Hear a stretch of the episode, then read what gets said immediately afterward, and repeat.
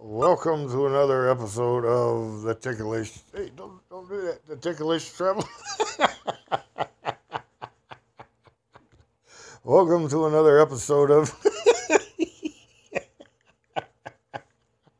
the Ticklish Traveler and his travel tales. don't do that.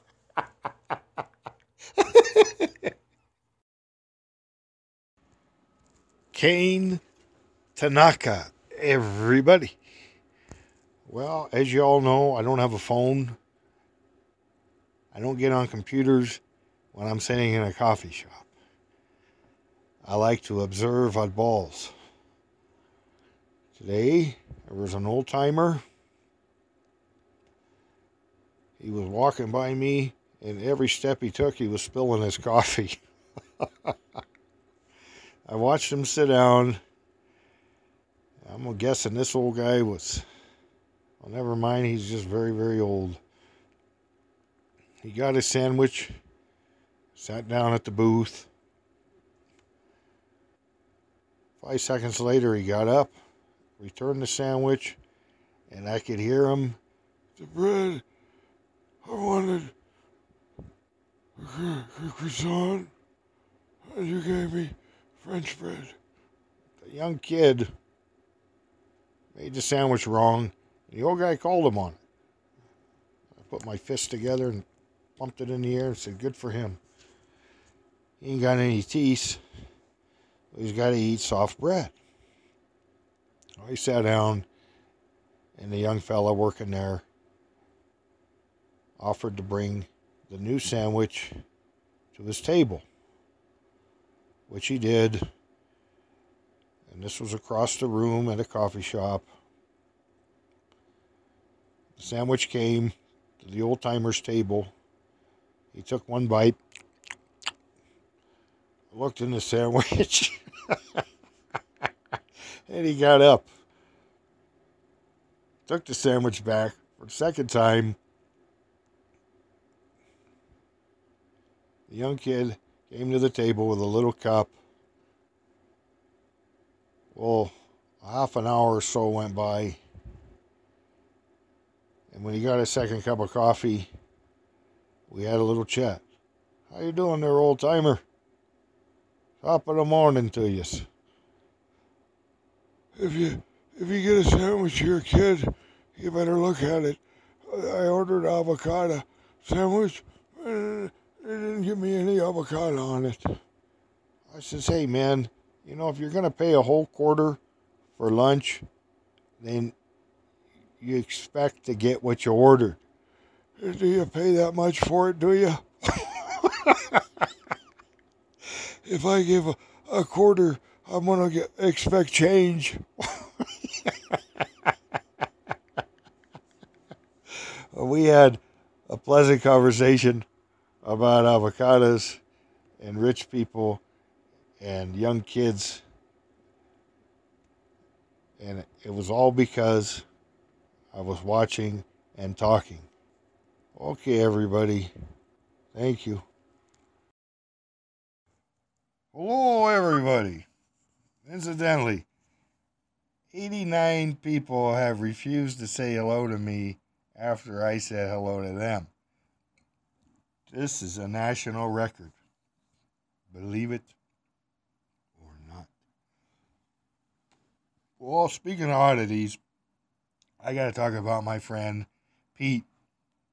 Old cigarette Pete. 3:12 in the morning in a hot Fresno winter. Zad, Zad, I need cigarette. Please. It was Pete he was looking through the window. And good thing I was watching an old Errol Flynn movie. Like, Pete, man, it's 312. Shh, I go, my mom's in there sleeping. Dad, please, I need cigarette. Please, please. I go, no, we don't have any cigarettes here. Maybe I better go home and eat some fudge. Okay, Pete, go home and eat some fudge. he goes, goes home, couple days later, I see him, and we took a drive up in his blue Datsun, him and me and his curly hair, we went up to Millerton Lake. Oh, it's a half hour or so outside of Fresno. So it was a warm winter day. Me and Pete were the only ones up there, except for this hillbilly looking guy. He had this old dirty cowboy hat on, these dirty jeans and boots. And Pete, he walked right up to the guy, parking lot at Millerton Lake, under a blue sunny sky. By the way, Jack, he had a belt buckle that said Jack, big as a Twinkie. Jack, please, I need cigarettes. Please. So, oh, oh, all right, I can give you a cigarette. Mm, okay. So this guy pulls out a cigarette, guy in his late 60s, and he gives it to my friend Pete. Pete takes one puff off the cigarette, throws it on the ground, and squashes it right in front of the guy. By the way, Jack, we shouldn't smoke. It's not good for us. what? Oh, what is that thing? I don't know.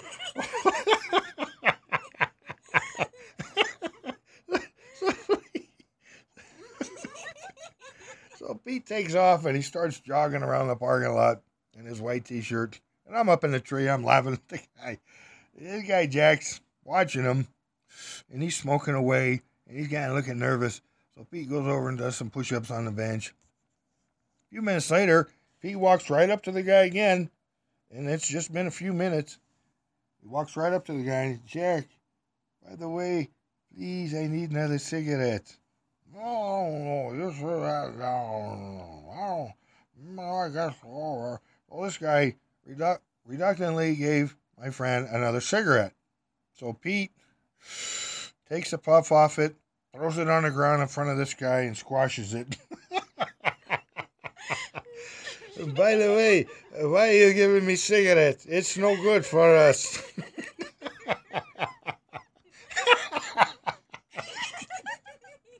well, this is kind of weird. I don't know about this. I, this, this, Zad, where is Zad? He says, Where is my friend Zad? What have you done with him, Zad? Zad, please, what?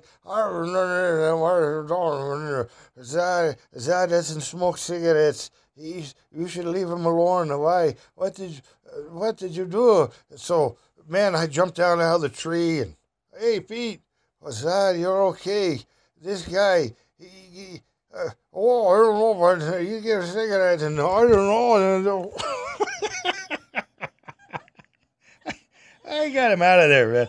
You guys are. I couldn't believe it. so one night, I went over to visit his brother, Pete's brother, and he's swallowing down these aspirins uh, like they're M and he says, "Poor Pete, he's going to the neighbors at four o'clock in the morning and please, please. He's in his pajamas and slippers. And Pete, his brother lived in a real bad neighborhood in Fresno. And Pete was begging for pennies. Please, please, I need penny. Because the Iranian guy down the road at the liquor store sold cigarettes, singles, I believe they were a dime. And if Pete got him a nickel, and he was real happy but he got kicked out of there, and that's. he used to walk around the parking lots just to pick up pennies and nickels. Oh man.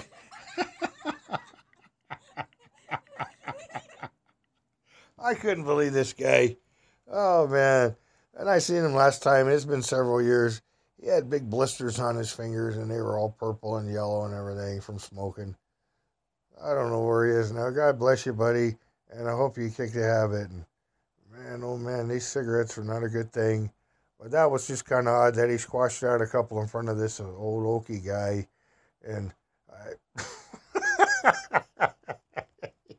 oh, oh, Pete. Oh, buddy. Okay, everybody. Hope you enjoyed this. Gene Rayburn, everybody.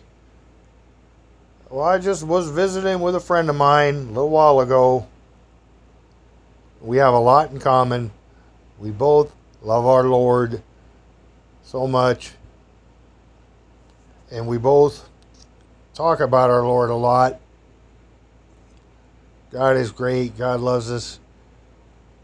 God is very kind, understanding, caring. And I think more people should say these things. It makes you feel good. And I believe it. God would be pleased with hearing that as well. And what better thing is there to than to please our Lord? Well, another thing me and this woman have in common, we really enjoy helping elder people. There's so many people out there in need, and it's real easy to help them. All you got to do is care. and there's a lot of other things we have in common.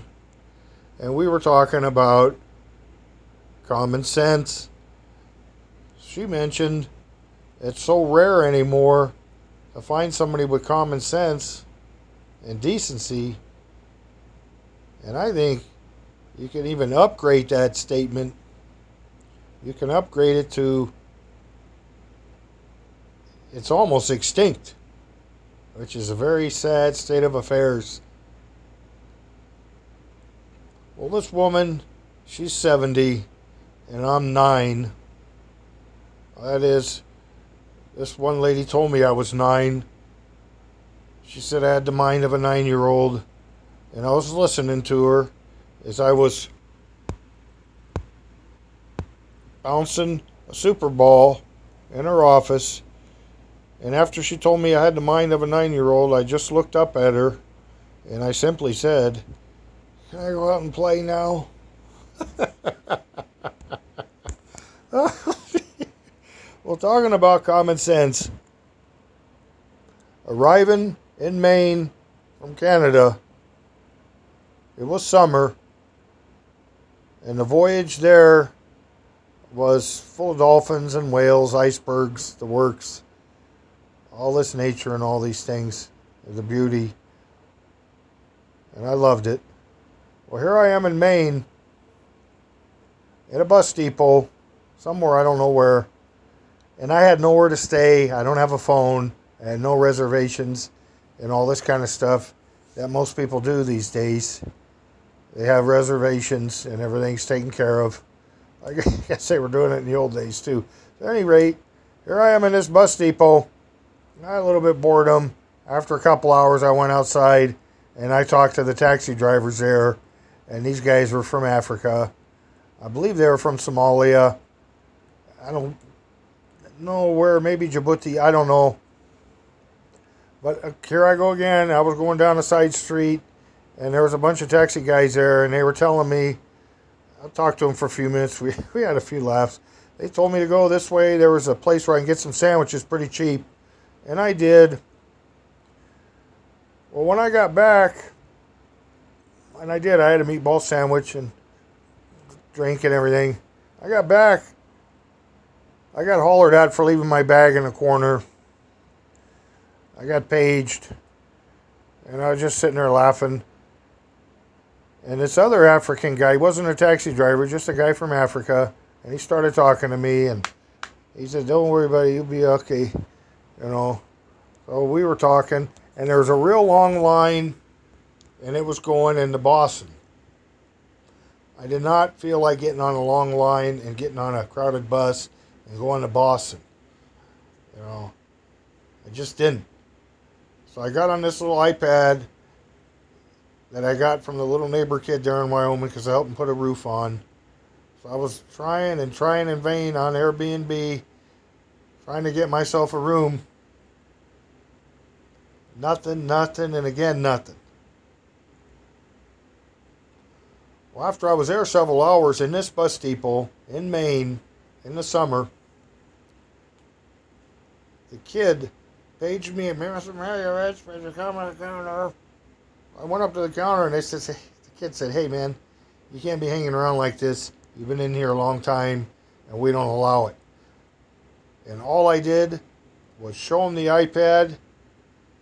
I had just booked a room two minutes earlier. It was something camping or something, a lady's backyard. It was 31 bucks.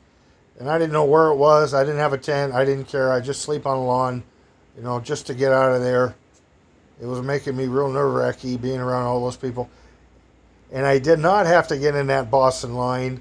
I had to go a different way than everybody else, and just that alone was worth 31 bucks just to go a whole different way in Maine. It wasn't far from the ocean. Well, I'm sitting there waiting for the bus. An African guy that I talked to earlier, yeah, but you better hurry. You better hurry. It's coming now. It's staying here now. What? I thought, oh, oh man, Oy! so I run out and I wave kind of tall. I waved my hand, and the conductor just was cocking his arm. He was going to close that train door, and he saw me. And I mean, I was a football field away. And there was people kind of dashing in and out. And that guy says, man, he goes, good thing I seen you. And good thing you're that ugly and tall. As I seen you. I just, well, that's that's a relief, you know. So shoo, the door shut, and off I went, going and I don't know where. What happens is the buses take you there in Maine to where you have to go, but because I was going that different way, there was no bus taking me anywhere. It was a train. Jeez. Thank God for that African kid. He was 20 or so. So I got on that train. You know, like I said, I just made it. So, landed somewhere, and this guy Jack picks me up. He was a caretaker of the room that I booked, the tent in the backyard.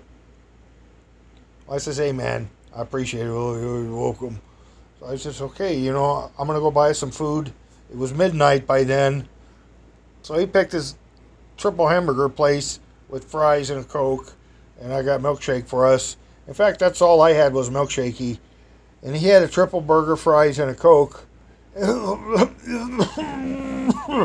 he starts telling me how he had a triple bypass heart attack a few months ago, surgery. I go, oh man, what are you eating that triple heart attack burger for? I don't know. I don't feel. I don't feel too good. I go, oh man, come on. I finished off his fries, I told the guy, you know, just take it slow. It's be easy, you know, and everything's all right. Give him a glass of water, and he kind of recuperated, and off we off we went in the wobbly yonder.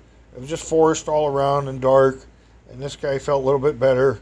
I gave him a you know a cup of water. Jeez, uh, you got to be kidding me with this. Talk about common sense. How can you have a double by or triple bypass surgery a couple months ago, and then now you're eating a burger, triple burger at one in the morning?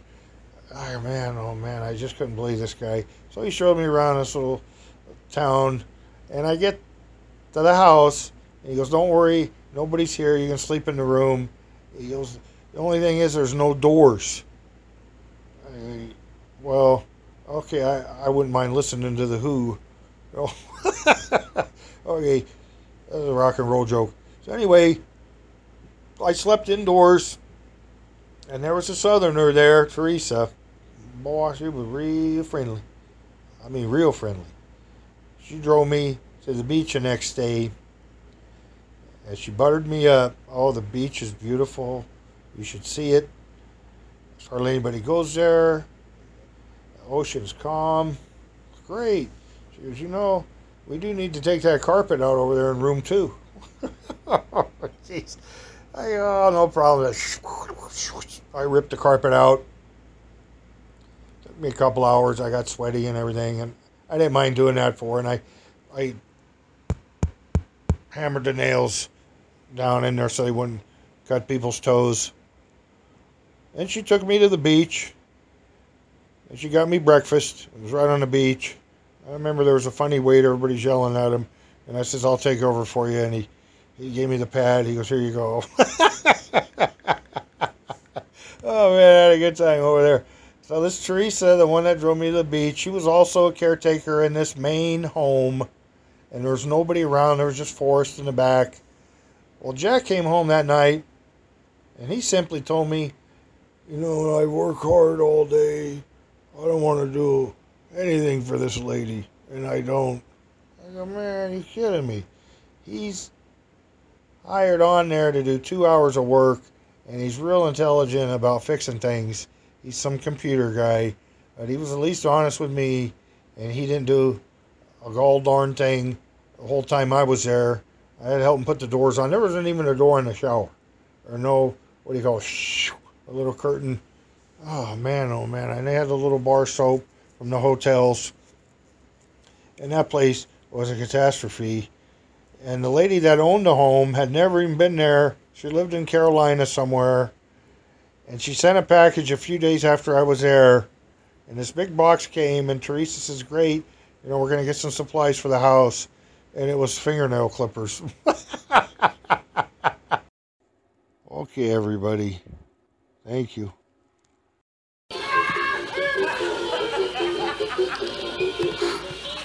Oh,